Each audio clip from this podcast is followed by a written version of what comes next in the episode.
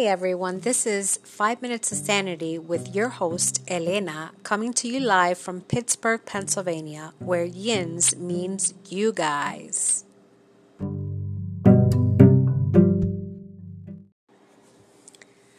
I have a boss. Well, he's not my boss anymore, but we still work together. He often calls me when he's stuck on something.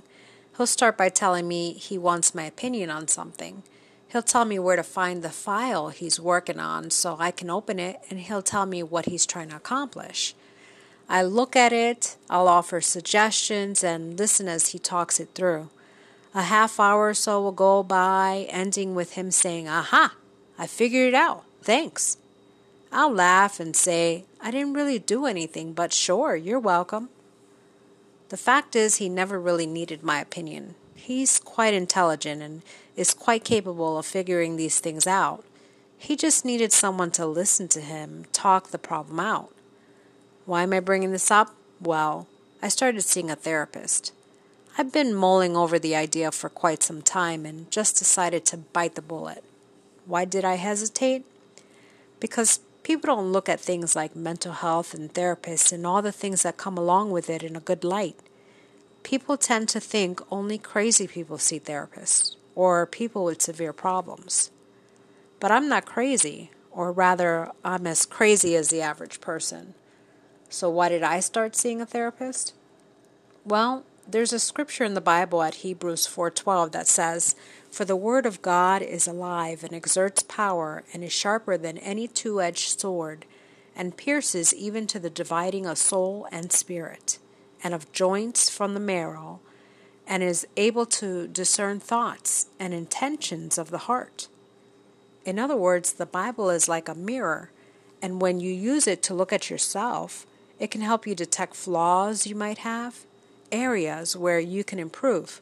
It can help you to be a better person, the best version of you possible. Now, I've been a student of the Bible for over 10 years now, not a long time, but long enough that I've noticed something about myself. You see, I've always thought of myself as an empathetic person, able to put myself in someone else's shoes and understand things from their point of view, to feel what they feel. But here's the thing I've thought about how Jesus interacted with people. Now, I've thought about this many times before, but I guess sometimes something doesn't occur to you until you are at a point in your life where that thing really applies to your current situation. For instance, you can read a book a million times and find something different every time, or see a movie many times and find something different every time. Because what's happening in our lives has an impact on the observations we make at a particular moment in our lives. So I've read about Jesus many times and knew how empathetic he was. And I felt that I was too until a couple of years ago. Or maybe less than that, but that's beside the point. The point is, I know what it means, and I thought I was. But then I realized something Jesus was an empath. He truly felt what others felt, he truly understood what others were going through. He could feel their pain. Me? I'm sympathetic. I can understand a person's point of view, I can understand their pain. I'm even moved to do something about it, to lend an ear, but I can't feel it. And that worried me. Why?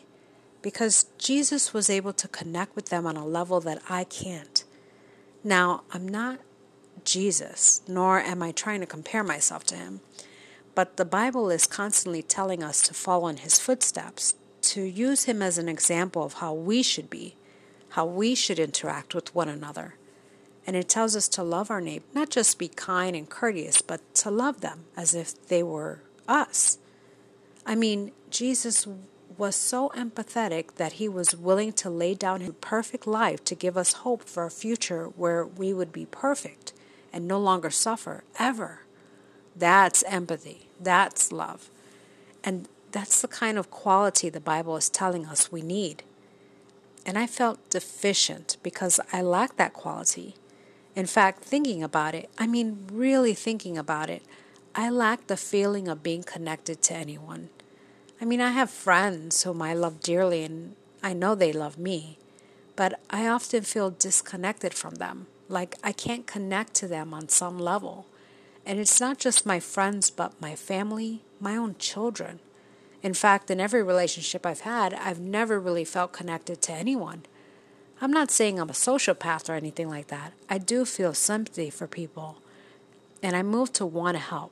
I just don't feel connected.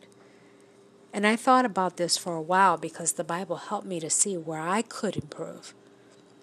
In fact, one of the study articles noted that cultivating this quality could actually help me in every aspect of my life, including my relationships. And I really do want to feel that connection with my children and even with my friends. I'm not trying to find a mate or anything, I just wanted to feel connected to the ones I love. Because we lack that in our society. We lack deep connections with the people around us but I was at a loss of how to do that. The study articles I came across gave some really good suggestions on cultivating that quality, but I felt like I couldn't bridge the gap between wanting and doing. So I took the leap. I started seeing a therapist because a therapist isn't someone who tells you what to do or feel or think. A therapist is someone who helps you talk things through, to work things out like my old boss calling me to solve a problem he's having. Maybe my suggestions helped him to get to his solution, but he had to work out the solution on his own. And that's what therapy is a way to help you work out the solution on your own.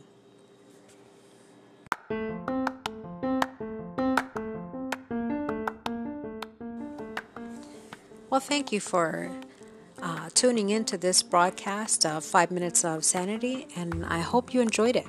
If you have any questions or comments, feel free to leave me a message, and I'll get to it as soon as I can. Have a good one.